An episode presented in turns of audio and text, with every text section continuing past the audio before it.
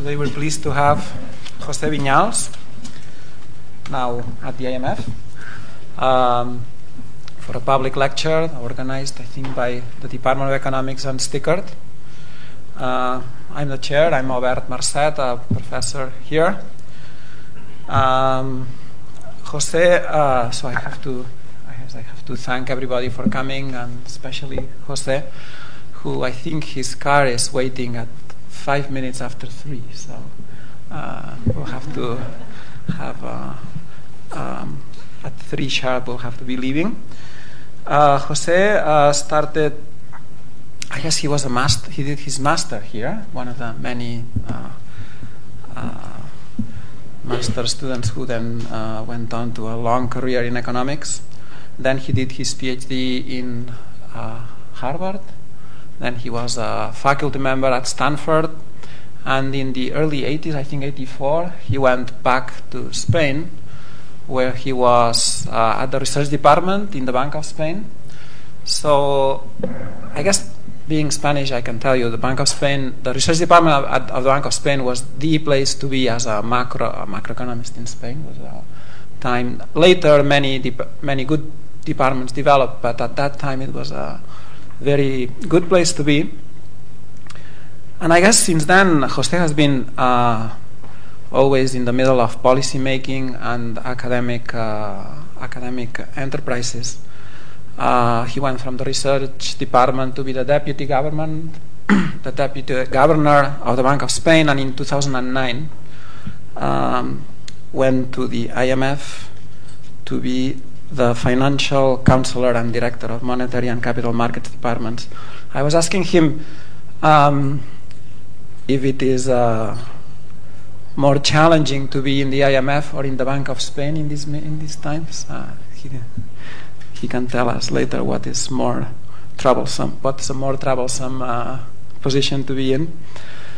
Um, during his time in Spain, he participated very actively in the policy, obviously. The Bank of Spain did uh, some very innovative uh, things that have been um, uh, have been praised uh, and that have uh, lowered the damage done by the crisis in, in the country. And I'm sure Jose, uh, in, in those and in many other instances, made a big impact. And today he will talk about the, the title of, this, of the conference is Towards a New Financial System, where the IMF is playing a leading role. And uh, we'll have, he'll have half an hour, and then there will be a, a 20 minutes for questions and answers from the floor. So, what's that? Thank you very much.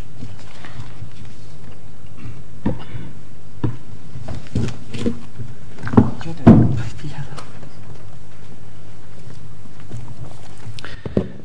very much, uh, Albert, for this kind introduction.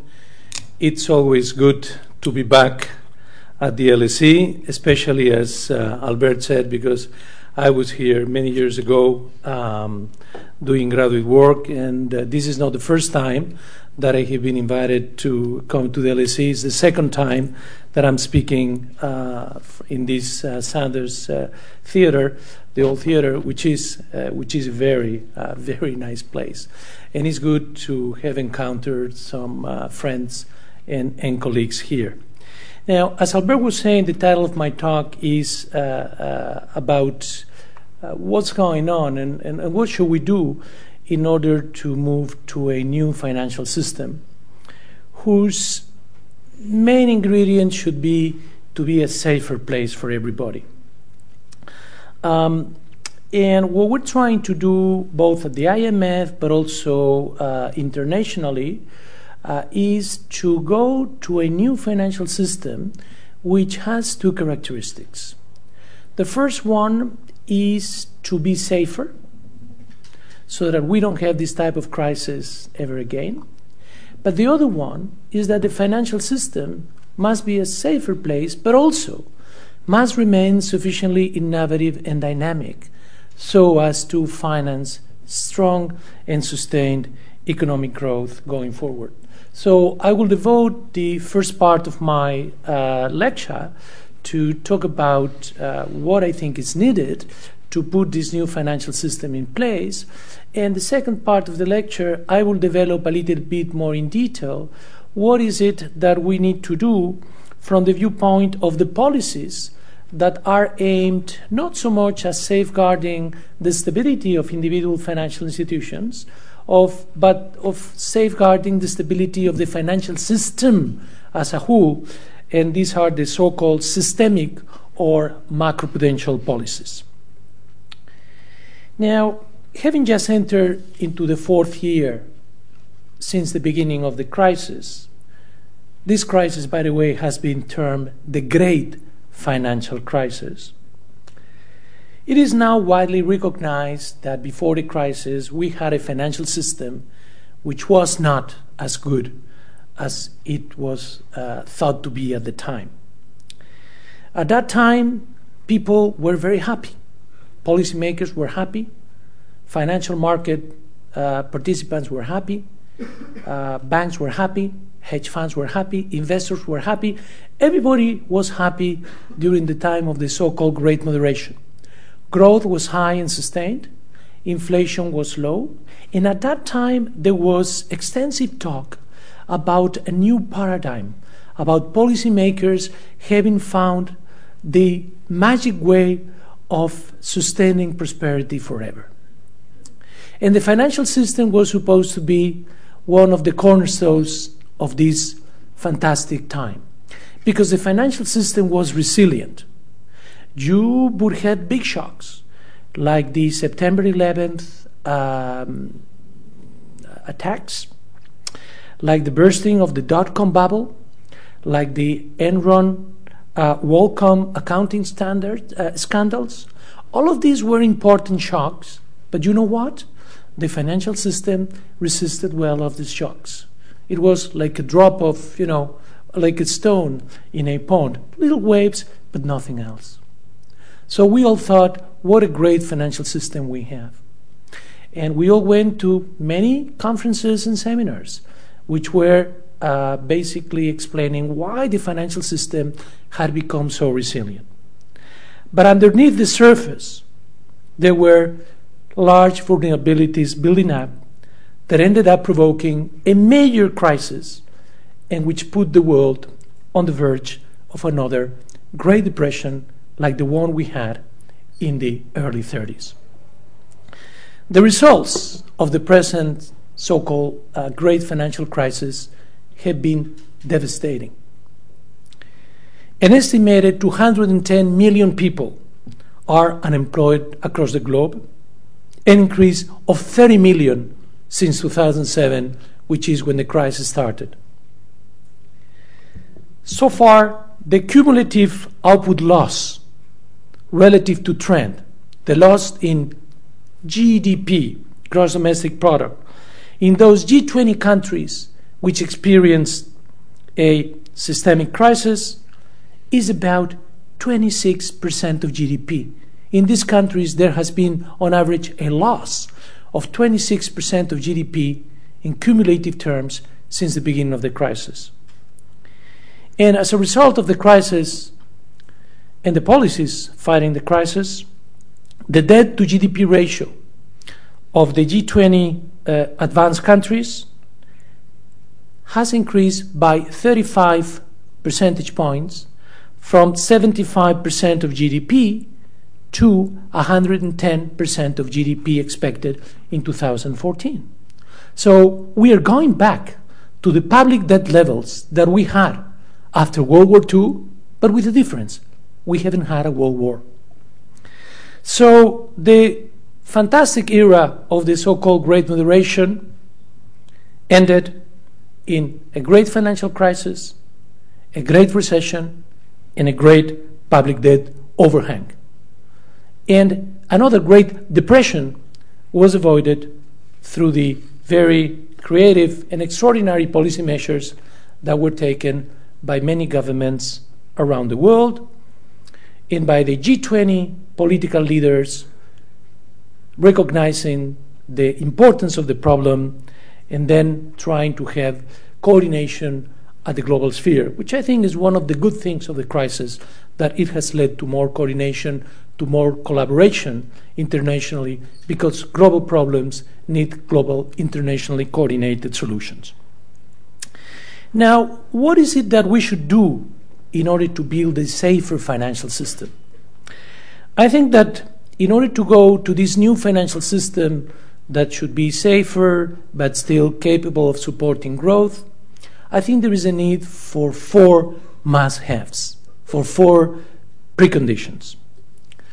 The first one is that we must have a regulatory system that is globally coordinated and which helps enhance the solidity of individual financial institutions, banks or non banks. And it is very important that this is done in an internationally coordinated manner so as to avoid the scope for arbitrage across sectors and across countries, which could end up undermining not just competition, but global financial stability. So we need good regulations at the so called microprudential level, which is nothing else that we need to have individual financial institutions which are strong enough. And that is something that you do by increasing the capital and the liquidity buffers of these financial institutions. But we have a second must have, which is effective supervision. The difference between regulation and supervision in the financial system is that regulation is having good rules and supervision is enforcing the rules. And in the experience of the IMF, something that we have seen is that in many countries, the problems that led to the crisis were not just that the rules weren't good in terms of regulation, but that even when the rules were good, they were not applied. So supervision was in too many cases at fault because national supervisors lacked both the ability to act, they didn't have the mandate, the independence, the resources, or the tools to take prompt corrective action and deal with the problems at an early stage concerning their financial system. But in many cases, they didn't have the will to act because they were captured either by the political process or by the private sector. So, supervisory bodies, not only regulation, but supervisors, need to be changed in order for the new financial system that we want to put in place. The third must have is a coherent resolution framework. For those of you who may not be economists or specialists in finance, let me tell you that one of the problems with the present crisis is that there were a number of institutions that were considered to be too big, too important, too complex to fail.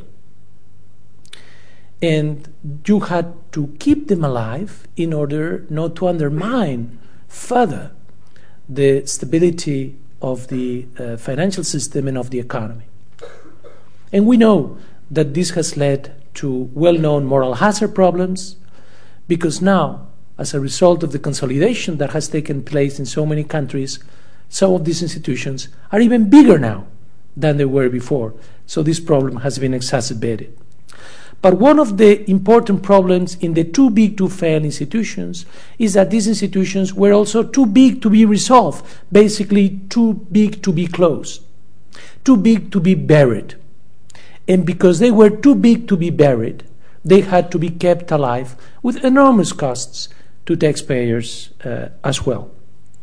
So it is very important that we, that we devise mechanisms to give a decent burial for these institutions, that we resolve these institutions both at the national level and also cross borders. Because the problem is that many of the institutions which were in trouble, for example, Citigroup, for example, AIG, were too big to be resolved internationally because that would have required a degree of coordination among national authorities to liquidate, to resolve a cross border financial institution, and there was no uh, mechanisms to do that. This is something on which the IMF is working and we have suggested a pragmatic method to facilitate both national and cross border resolution, as we have suggested what could be principles to be followed for enhanced supervision. And there is a fourth must have, which is that in addition to having good regulation of the specific individual financial institutions, banks and non banks, in addition to good supervision, to good resolution, you also need something else, which is an overarching policy framework to address the stability of the financial system as a whole, dealing with the system wide interactions of institutions and markets and the role vis a vis the macroeconomy. And this is the so called systemic or macro prudential framework. And being in Britain, where the government is uh, putting in place a new macro prudential uh, framework for regulation and supervision, that is something that uh, should be familiar uh, to many of you.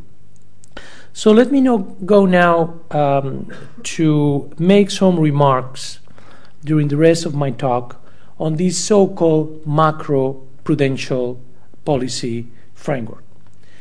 And the reason why this is essential is because the crisis has vividly shown that the sum can be much more, or the whole can be much more than the sum of its parts, and that having each and every one of the financial institutions be safe doesn't guarantee the safety of the overall financial system because many times what is in the interest of each financial institution individually considered may become a problem for the financial stability of the system. If we are faced with a situation of increasing risk in certain markets, we as financial institutions, individually considered, we may want to do what for us is the right thing, which is to sell these assets which are subject to risk. But if everybody does the same at the same time, you may end up with fire sales, which bring the price of these assets down to the ground, and then you have an evaporation of liquidity in markets, and then you have a problem for the financial system as a whole. So that would be just one example of why this macroprudential or systemic framework is so important. And now there is much discussion about macroprudential. If you are in a policy meeting and there is a problem, and you say, wait a minute, I have a macroprudential solution, everybody would listen to you, no matter what you say. So macroprudential is become a magic word. But everybody understands a different thing for macroprudential. And because this is the talk of the town in terms of financial sector reform, and because this is something which is important in Britain, and you're choosing a specific model of handling macroprudential regulation and supervision, I would like to make some comments to uh, broaden your views on macroprudential and to tell you that there are many issues which are still unsettled. Because of that, we should be humble. I think that macroprudential framework, the systemic framework, policies that try to look to contain and to mitigate the risks for the financial system as a whole are important. They can reduce the probability of crisis. They can make crisis less costly, but they will not eliminate financial crisis. Macroprudential policies are not a panacea, although they can be useful.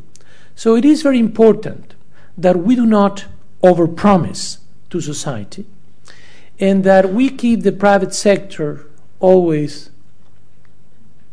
knowing that there may be problems and that no matter what financial system we have in place, there are likely to be problems, there are likely to be crises. So the important thing is that we have a system which is resilient, but crisis there will be with or without a macroprudential regime. But as I said, crisis maybe will be hopefully less likely and less intense if they occur. Now, having said that, what macro prudential policymakers should do is easily said, but difficult in practice to do. They have to identify systemic risks, they have to measure, ideally, systemic risks. They have to come out with the tools which are needed to mitigate systemic risks, and a decision has to be made about what are the institutional arrangements that are best suited to uh, implement these so called macroprudential policies. Now, the macroprudential policymaker, in terms of identifying and mitigating systemic risks, will have to deal basically with two types of systemic risks risks which affect the financial system as a whole. They are both cross sectional risks and time series risks. The cross sectional risks are those which are related to the amplification of normal interactions across institutions and across markets, and which may lead to a severe disruption in the financial system and ultimately in the real economy. So, one objective of the macroprudential policymaker is to put in place policies that aim at making sure that institutions, financial institutions, do not all fail together, do not all need funding simultaneously, or do not all want to exit the same markets at the same time. In short, the objective is to short circuit the systemic cross institution and cross market knock on effects that amplify initial shocks. So, this is the cross sectional part of systemic risk that must be dealt with by the macroprudential policymaker. But there is also a time series dimension, a time dimension, which has to do with the so called excessive procyclicality, which is the inherent tendency of the financial system and of regulations to exacerbate booms in good times and exacerbate busts in bad times. If you're not careful, financial regulation may exacerbate or not do enough to counteract the propensity of the financial system to have credit booms and asset price increases, which are reinforcing each other in the upswing of the cycle, and which, when the cycle turns around, deals to credit deleveraging and significant falls in asset prices. This is the time dimension, the procyclicality dimension. So these are the objectives to contain both type of risks. Now, what are the tools that should be at the disposal of the macroprudential policymakers? And in principle, some people have said monetary policymakers have one tool in normal times, the uh, official interest rate. Macro prudential policymakers should have also one tool. And that's something that I don't agree with. I think that there is a variety of tools that should be used by the uh, macroprudential policymakers because there are risks to financial stability that may happen in different parts of the financial system or that may have to be combated through different tools. For example, to combat the cross sectional type of risks, there are things that are already being done in the so called Basel III process, which is the new regulation for banks, which leads to banks having higher capital and higher liquidity buffers. And that's something that may help also from the systemic uh, viewpoint.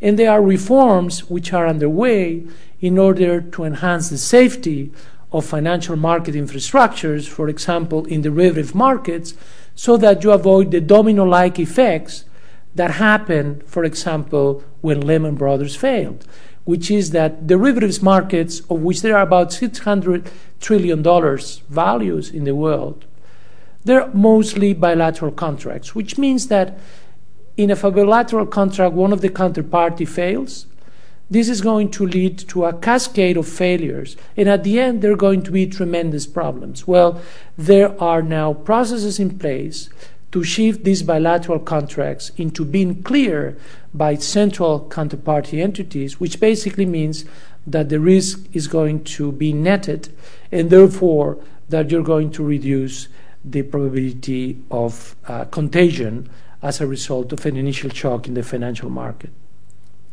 But there is more that the macro prudential policymaker will have to do. There are more tools that are needed. For example, once you identify what are called systemically important financial institutions, which are those that would be too big to fail, that would create a lot of trouble if they fail in the financial system, you have to address the problems related to these institutions. And you may want to do that through other tools, which are precisely designed to deal with systemic risk. For example, if you're an institution which is systemically important and you have a lot of systemic risks that you impose on the rest of the system, then you have to pay a price for it. You have a spillover vis a vis everybody else, and like the factory which pollutes the uh, uh, um, air has to pay a higher tax for this pollution, then you have to pay a higher price for the um, systemic risk that you embody, either by holding higher capital, or by holding higher liquidity, or by paying a higher tax or levy, which is a function of your systemic risk, you name it. But what is important is that you pay a price which is proportional to the systemic risk you have, and that's a decision that would also uh, be uh, looked at by the macroprudential Uh, uh, policymaker. And of course, to deal with the second type of risks, the so called procyclicality, excessive procyclicality risks, the macroprudential regulator can use some tools like countercyclical capital or countercyclical provisions, which basically mean that banks and other financial intermediaries will have to recognize a basic principle of financial prudence, which is that risks do not arise in bad times.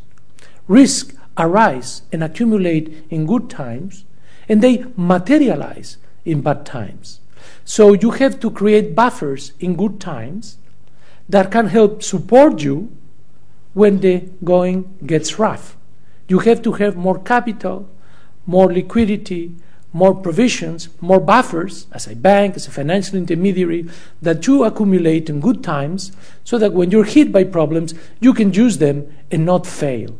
And that is something which was absent in the financial system before the crisis. So these procyclicality instruments, in terms of countercyclical capital, countercyclical provisions, are important for the macroprudential policymakers to use, as well as other things like adjusting loan to value ratios in mortgage markets when you have an explosion of asset prices uh, in, in, in housing and other tools like margin requirements and so on.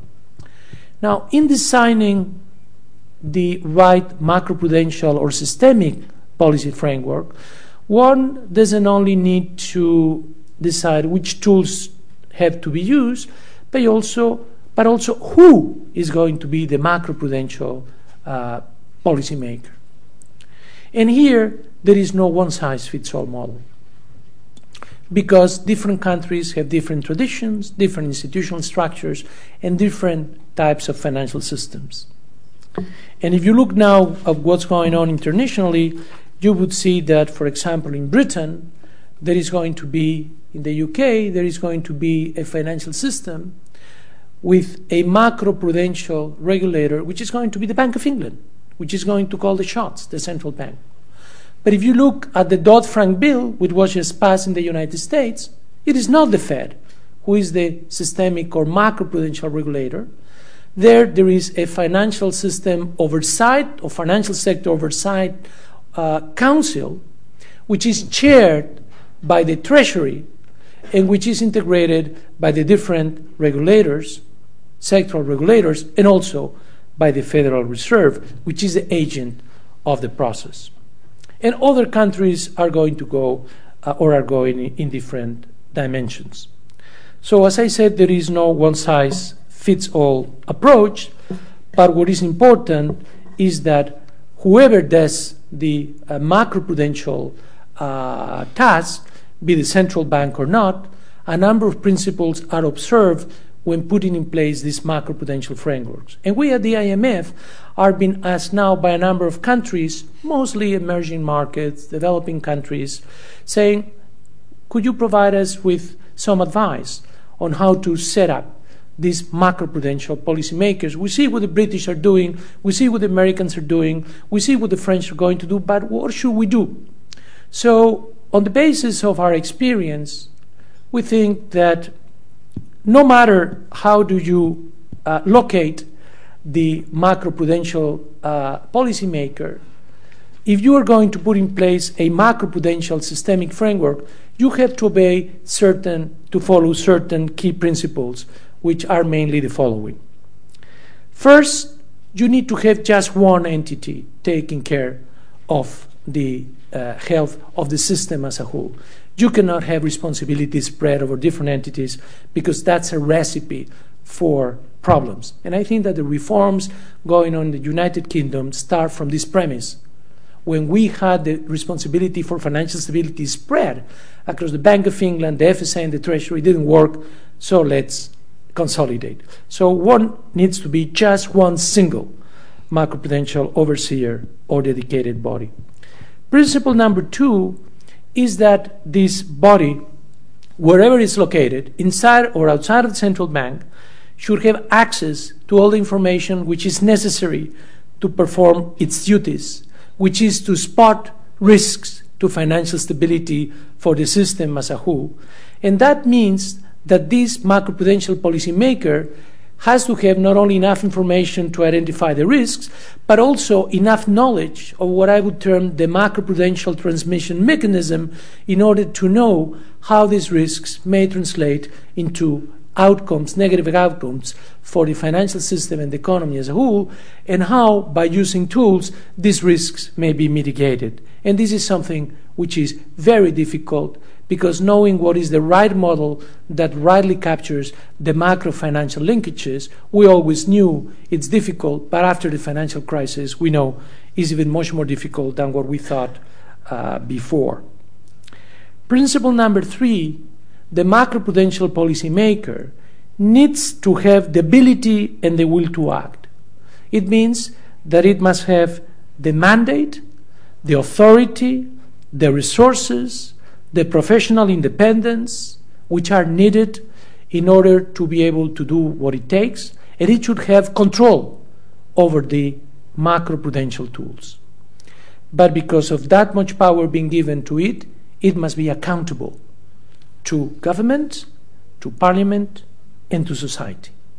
And this is very important because the decisions taken by the macroprudential policymaker will often be unpopular.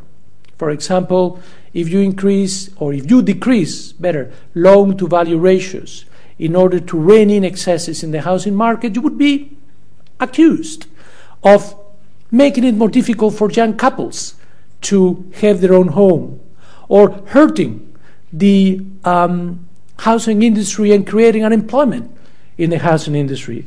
So decisions may be politically unpopular, as they may affect different interest groups or industries, and this is because it would be necessary to have social, to build social legitimacy for the role of the macroprudential policymaker, as there is now social legitimacy and social support for the role of other policymakers, for example, of the central bank, whose role in society and in the economy is now undisputed. When the Bank of England increases interest rates, this is something which is taken to be for the good of the country. When the ECB raises interest rates, when the Fed raises interest rates, it's something which is considered to be a, a legitimate, uh, legitimate action. The same thing should be true of the macroprudential policymaker. Another principle which is very important is that um, there is enough communication and cooperation among the different policymakers. If the, mac- the macroprudential policymaker must be in constant dialogue with the microprudential policymaker, meaning the entity which is in charge of taking care of the financial stability. Have I done something wrong? Maybe, maybe this is an early warning on uh, systemic risk for the uh, old building.